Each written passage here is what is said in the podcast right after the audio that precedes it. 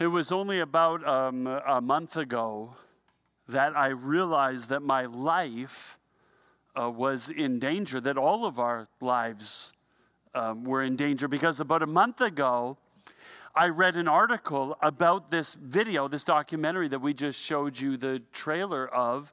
Uh, an article that talked about a, a Christian numerologist, and I don't know what that is, but a guy by the name of David Meade, who calls himself a Christian numerologist, who was predicting that the beginning of the end of the world would be September 23rd, 2017. See, uh, David Meade had figured out that on that particular day, the moon would be in conjunction with the constellation of Virgo. In fact, positioned just beneath Virgo's feet, which he felt, by his estimation, was not an arrangement in the stars that had ever occurred before in human history, which turns out to be false. But, um, but he felt was, a, was the fulfillment of a prophecy from the Bible in Revelation chapter 12, verses 1 to 2, that was kind of indicating the beginning of the end of the world. That sign and the stars combined with the solar eclipse of August 21st, the series of hurricanes in September, the uh, Mexican earthquake on September 19th, all of these events together caused David Meade to arrive at the conclusion that on September 23rd, the beginning of the end of the world would emerge and it would plunge the world, the world would be plunged into all of the kinds of events that we just saw in the video. Now, um, you and I, we're all sitting here, and it's not September 23rd anymore. And so we can breathe a sigh of relief because nothing happened on September 23rd, which David Meade said after the fact was exactly what he thought was going to happen. And then he revised his date for the beginning of the end of the world to October 15, 2017, this very day, which I'm just going to say out loud that if I had to write and preach a sermon today and then the world ends later today, I'm going to be super ticked that I did all that work for nothing, right? But David Meade says that sometime today, some cataclysmic events are going to take place that are going to be the beginning of the end of the world. Now, if you grew up inside the church, maybe even particular the evangelical church in North America. Predictions, these doomsday prophecies about the end of the world, over the last 40 years have kind of become somewhat commonplace, right? There, we get we kind of get used to the fact that every once in a while people just predict that the world is going to end, and the, the question kind of hangs out there, both for those of us who grew up in the church and I think maybe for people who grew up outside the church, especially. This has got to seem like the craziest crackpot thing in the world. Why would somebody predict that the world is going to end? Um, where does this come from? Why do Christians do this? And I'll tell you, the predictions of the end of the world come out of passages in the Bible like the one we're going to be studying for the next six weeks. And in fact, they come out of this particular passage specifically and ones that are related to it. For those who have been around, we've been studying the gospel according to Matthew. Matthew's telling of the life story of Jesus for the last number of years. And this morning, we're beginning really getting close to the end of the gospel. We're studying Matthew chapter 24 and 25 for the next six weeks. The last sermon Jesus ever preaches, and the last sermon Jesus ever preaches before he dies, is about the end of the world. And it all begins, if you have a Bible, you can turn with me to Matthew chapter 24. We're going to start in verse 1. It all begins with a very innocent scenario. It says this Matthew chapter 24, verse 1. Jesus left the temple and was walking away when his disciples came up to him to call his attention to its buildings. Now, if you're around in the early part of 2017, the last time, sort of from winter into spring, we talked about. Uh, Matthew 21, 22, and 23. And in those chapters, Jesus spends that whole period of time in the temple, teaching in public, debating the religious leaders of Israel. And this passage picks up right at the tail end of all of those public debates where it says Jesus was leaving the temple with his disciples and they were heading back to the town of Bethany where they were spending the night. They were in Jerusalem to celebrate the week long festival of the Passover. And leaving the temple, they would have left through the east gate and traveled through the Kidron Valley and up onto the Mount of Olives, where if you turn around, you have this spectacular view of the city of Jerusalem, and in particular, the temple that is sitting there in all of its glory. And the disciples have this kind of touristy moment, and they kind of grab Jesus by the robe and they say, Hey, check out how beautiful this temple is. And it really was. There's a first century historian by the name of Josephus who writes this.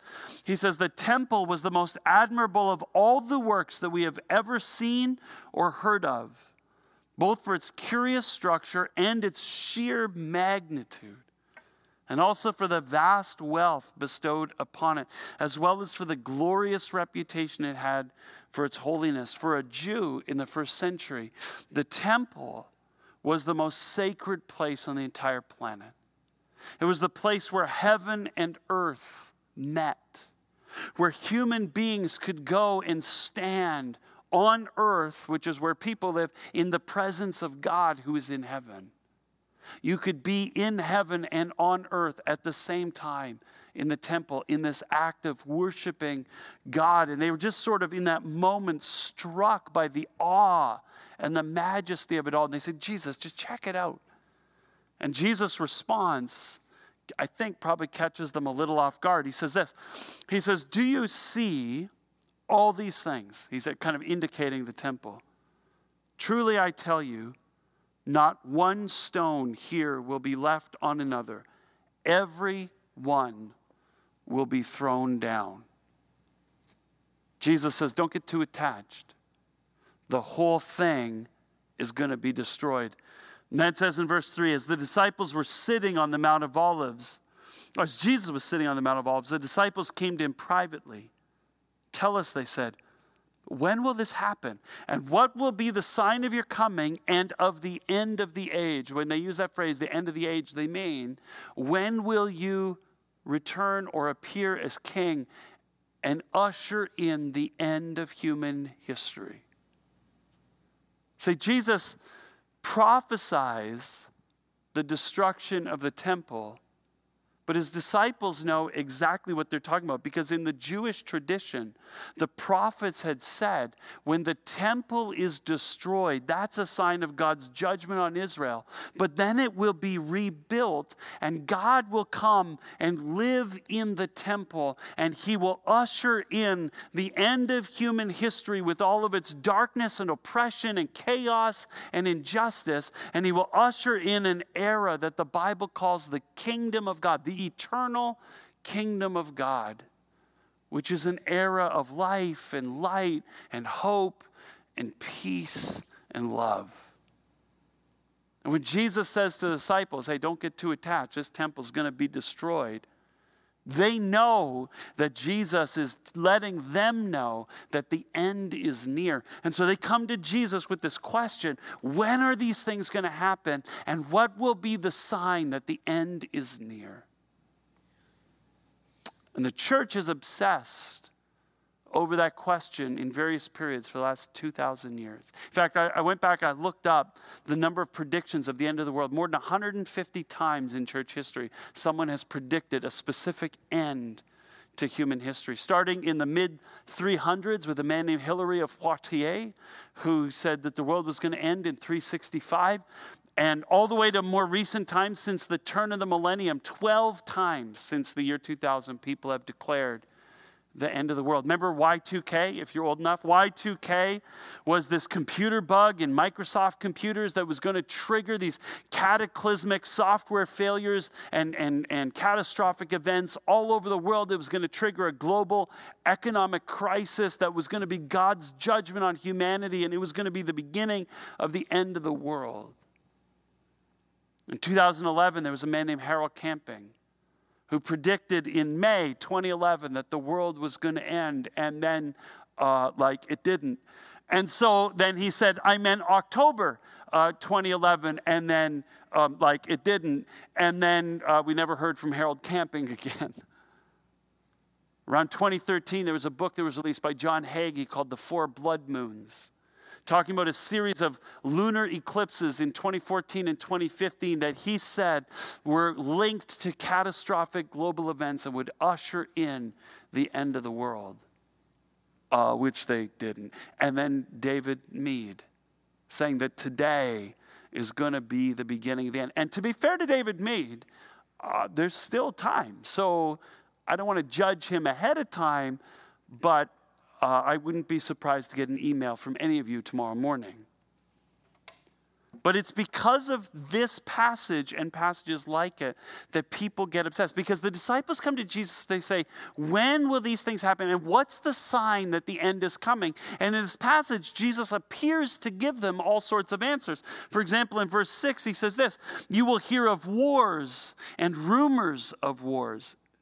Uh, in verse 7, he says there will be famines and earthquakes in various places. And so people hear about the escalating tensions between the U.S. and North Korea, this nuclear engagement, and they think the end is near. Right? The earthquake in Mexico, the famines in Africa, you know, uh, uh, um, catastrophic events like the hurricanes we saw in September. And people say, This is it. You see, this is what Jesus was talking about. Uh, Maybe it's actually global warming, but, but, we, but we race to passages like this and say the end is near. In verse 12, Jesus says, Because of the increase in wickedness, the love of most will grow cold. And people say, Look, the world has never been more wicked than it is today. It's easy to watch the news and to accumulate evidence that the world is getting worse, which I don't think it is. But it's easy to accumulate that evidence. In verse 14, Jesus says this, and the gospel of the kingdom will be preached in the whole world as a testimony to all nations, and then the end will come. And people say, see, we have missionaries all over the world translating the Bible into every known language. With the internet and global communications, we can tell the whole world the good news about Jesus. The end must be near. In verse 24, Jesus says this For false prophets, false messiahs, and false prophets will appear and perform great signs and wonders to deceive, if possible, even the elect. And people are constantly on the lookout for, for political or religious figures who are leading people away from Jesus. And they say, see, those are the false prophets. The, the most recent one that I've heard about is Emmanuel Macron, the new president of France. Or verse 29, Jesus says, immediately after the distress of those days, the sun will be darkened and the moon will not give its light, and stars will fall from the sky, and the heavenly bodies will be shaken. And they say, See, a solar eclipse, a, you know, lunar eclipses. Halley's comet is passing by. The, David Meade says the world is going to collide with the planet Nibiru, which doesn't even exist. But people see things happening in the heavens and they say, See, the end is near. And the truth is that in all of the things I've just read to you, Jesus was not predicting the end of human history. See, the disciples this is how I understand the passage. This morning is sort of an introduction to the whole series. We're going to just talk about what Jesus wasn't talking about and what he was talking about to set the whole stage for the series. The disciples come to Jesus with this question What, When will these things, the destruction of the temple, happen? And what will be the sign of your coming and the end of the age? And they think they're asking Jesus about one thing. That when the temple is destroyed, to them, that feels like the end of the world. They know the biblical prophets had said, when the temple is destroyed, shortly after that, God will, the temple will re, be rebuilt, and God will appear and will reign as king over his people and over the world, and the eternal kingdom of God will come. And they're like, Jesus, just tell us when this is going to happen and how we will know. And what Jesus does is he takes their question and he breaks it into two questions. And in the passage we're going to look at next week, from verse 4 to 35, Jesus answers their first question When will these things happen? When will the temple be destroyed? As we look at it next week, I'll show you that the verses from 4 to 35 are all about the destruction of the temple in Jerusalem. The whole passage is filled with when answers. Jesus says, in those days and after that and in this time and, and then this is going to happen. They're all full of time indicators. And then it all kind of climaxes in verse 34, which Jesus says, Truly I tell you, this generation will certainly not pass away until all these things have happened. Jesus' answer to the question of when will these things happen? When will the temple be destroyed? Jesus says, within your generation. And true to his word, in 70 CE, uh, the Roman armies destroyed uh, Jerusalem and destroyed the temple, and some of Jesus' very disciples were alive to witness it. But here's the thing Jesus is answering the question when will the temple be destroyed? Remember, that's how this starts. They said, Look at the temple. Jesus says, Ah, it's going to be destroyed. When will the temple be destroyed? By 70 CE all of the verses that I read to you about wars and rumors of wars and wickedness and false prophets and stars in the or signs in the heavens and so on, all of those things have to do fall into the passage where Jesus is talking about the destruction of the temple. Not about the end of human history. See, Jesus in verse 36 switches gears and starts to answer their second question What will be the sign of your coming and of the end? And he says this in verse 36 But about that day or hour, no one knows, not even the angels in heaven, nor the Son, but only the Father. Jesus, up until then, I've been talking about those days, but in verse 36, he starts to talk about that day, singular, a completely different thing. In fact, you know it's a completely different thing because he says, but about that day. It's a little Greek phrase, peri de. And peri de means I'm now going to start talking about something different than what I was talking about before. It's like when in English we say, now switching gears, and we talk about something new. Jesus changes the topic. Prior to that verse, there's all sorts of when answers in what Jesus says. After that verse, the answer is you can't know. There is no answer to the when question. You just won't know. There'll be no sign of his coming. And there are other markers in the text that let you know that Jesus is no longer talking about the destruction of the temple, but he's talking about the end of all things. And the bottom line is this all of the things in a text like this that cause some people to grow anxious and concerned that the world is about to end based on what Jesus has taught, none of them are rooted in this text. All of the things that we have assumed are signs of the end in this passage are ultimately only evidences that the temple is going to be destroyed in 70 CE when we think about sort of the cataclysmic, catastrophic, end of the world kind of prophecies, like the video we watched just before the message, that's not what Jesus envisions when he envisions the end of the world. So, switching gears, huh? what does Jesus envision? Well, if the world is not end of the world, end of human history is not going to be this catastrophic, cataclysmic Armageddon event where everything gets destroyed, what is it going to be? Well, in order to understand Jesus' vision of the end, you have to understand the story that the scripture tells in its entirety about human history. See, you got to know where you've come from in order to know where you're going. And the Bible tells the story of human history in five acts. It's a five act play. Now, I should say, the Bible is not human history in its totality, it is not a textbook of history. It is a theological telling of the history of humanity's relationship with God. That's what it is, through the eyes of the people of Israel. That's what it is. But it tells that story in five acts. In Act chapter one, God creates the world. And I should say, the Bible doesn't tell us how God creates the world. It's also not a science textbook. We go to science to learn scientific things.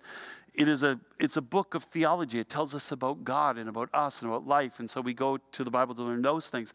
So, however, God created the world, God created this vast and magnificent universe. And within this universe, He created this earth. And on this earth, which was filled with the fullness of His flourishing and life and love and beauty and goodness, He placed uh, human beings who were created in His image who are created to live in community with each other, cooperating with each other to practice the loving presence of God in worship, to live in loving relationships with each other in community, and then to spread the self giving love of God around the world, to expand and deepen the scope of human flourishing in the world rooted in the love of God. That's Act One. You can call it creation. Act Two is called the fall, in which human beings decide that they don't want to do what God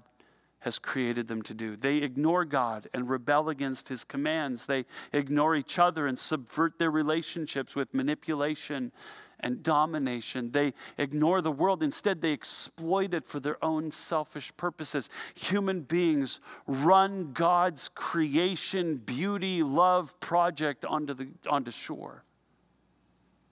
But God doesn't give up on his creation. In Act 3, he chooses among the human family, one family, the nation of Israel, to be his representative people, to be a community of people who love God and love each other and who love the world the way people were always supposed to.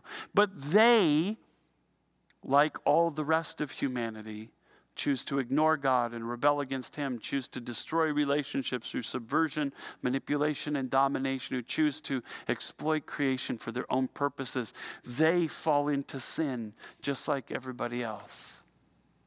And so in Act 4, God really demonstrates that He's not going to give up on His creation. And He comes to earth Himself in the form of Jesus of Nazareth, God in human flesh who is the human being that human beings were always created to be, the only true human person that has ever lived, who practices the loving presence of God every moment of every day, who always only ever loved everybody that he came into contact with, who loved the world with the same self giving love of God, pouring it out everywhere on everybody, especially on the marginalized and the oppressed. And the world hated him for it.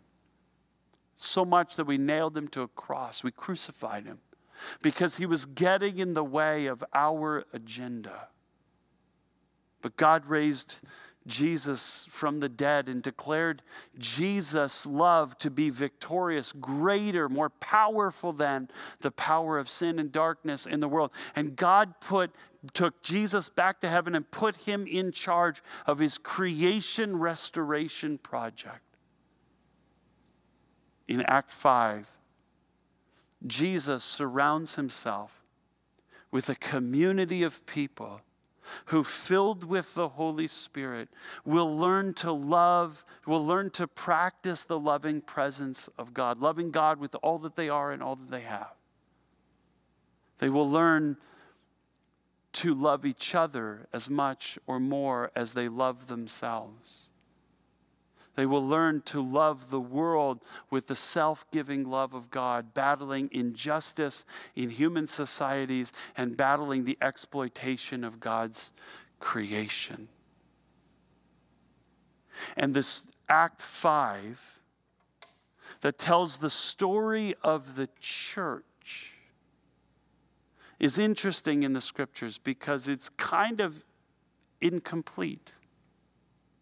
The Bible tells us the first scene of Act 5, the church in the first century who were just trying to figure out what it would look like to live the love of Jesus into the world as a community. The first scene, and then the Bible gives us the final scene. The way the whole thing comes to an end.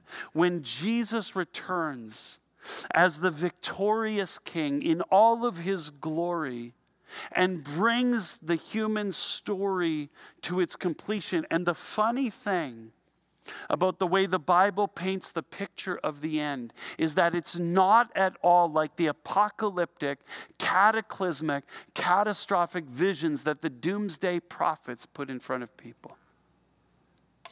In fact, this is how the Bible describes it. In Revelation chapter 21, it says this Then I saw a new heaven and a new earth. For the first heaven and the first earth had passed away, and there was no longer any sea. I saw the holy city, the new Jerusalem, coming down out of heaven from God, prepared as a bride, beautifully dressed for her husband. And I heard a loud voice from the throne saying, Look, God's dwelling place is now among the people, and he will dwell with them, and they will be his people, and God himself will be with them and will be their God. And he will wipe every tear from their eyes, and there'll be no more death or mourning or crying or pain, for the old order of things has passed away. And he who is seated on the throne said, I am making everything new. John says, in the end, when Jesus returns, there'll be a new heaven and a new earth. Not new, Greek has two words for new. One means new, as in it was never there before, and the other means renewed, made new all over again. And that's the passage, that's the word that John uses in this passage. The doomsday prophets say that at the end of human history, at the end of the world, the world itself will be destroyed in the judgment of God. The Bible says, no, it won't. It will be recreated, restored, renewed, revitalized, renovated. It will be remade into the very thing that God always wanted it to be this creation. The doomsday prophets tell us that at the end of the world, um, everybody, before the world is completely destroyed, everybody will leave either to go to heaven in the presence of God for eternity or to go to hell apart from the presence of God for eternity. But that's not what John says. The movement in the passage is not people leaving earth to go to heaven. The movement in the passage is people coming from heaven to come back to earth. This image of the holy city, the New Jerusalem, the bride, beautifully dressed for her husband, that's an image of the church. Those who have died and gone to be with God in heaven, returning with God, coming from heaven back to earth with the presence of God, being resurrected in their physical bodies being given renewed physical bodies so they can come and live back here on this renewed creation. And God will come with them and He will take up residence on this planet and He will live in the midst of His people forever. And people will live in the presence of God as those who no longer rebel against God and ignore Him and reject Him, but who are learning to practice the presence of God every moment of every day. As those who are no longer breaking relationship with each other, but who are loving each other as much or more as they love themselves. Who are no longer um, exploiting God's world for their own selfish ends, but who are instead loving God's world with the same self giving love of God. Because God will have rooted out of creation everything and everyone that is purposely trying to undermine the perfect love of God the recreating love of God. That's God's judgment. God's judgment is not some apocalyptic, cataclysmic destruction of everything. God's judgment is the surgical removal of everything that undermines love. So that this whole earth can become the eternal kingdom in which we spend an eternity living in the presence of God. The interesting thing about Act 5 in the Bible is that it gives us the first scene, the early church in the first century, and the last scene, what happens in the end, and it gives us none of the scenes in between. Because those are the scenes that we have to write. Those are the scenes that we are responsible for.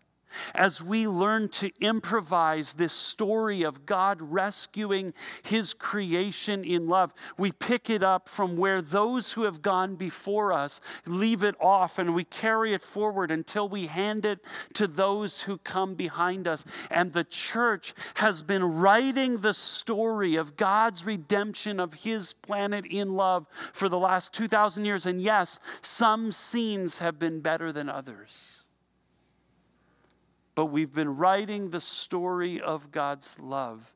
And we've been invited by God every moment of every day to live, to move the story forward by the way we live into the love of God with our lives.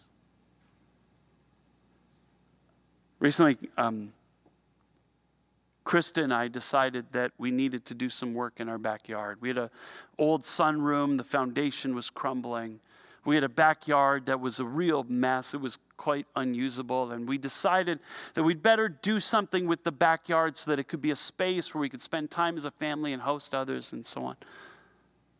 And so before we did anything to fix all the problems with our backyard, we hired somebody to come to look at our space and to draw us a plan of the future to draw us a picture of what the backyard would one day be if we faithfully worked towards it. It's interesting thing about the picture is the picture doesn't tell us what to do.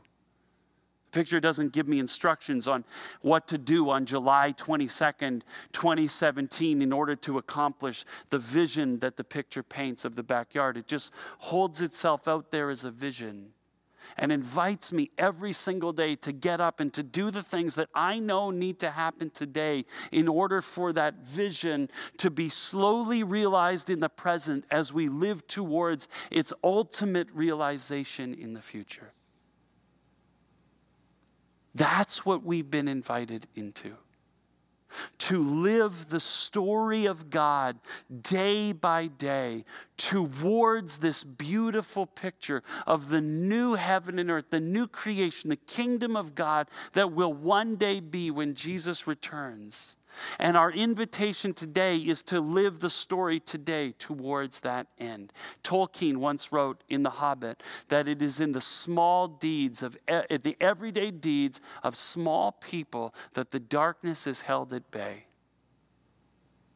We're invited to live the story towards the vision of what is coming every day that we get up and practice the loving presence of God, loving Him with everything we have and everything we are. We're living the story every single time we live into a relationship of love where we love somebody else more than we love ourselves. We are living the story every single time we love our world with the self giving love of God that fights against injustice and oppression and the exploitation of our planet.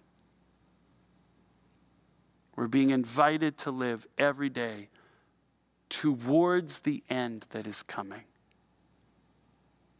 So it's interesting about the text.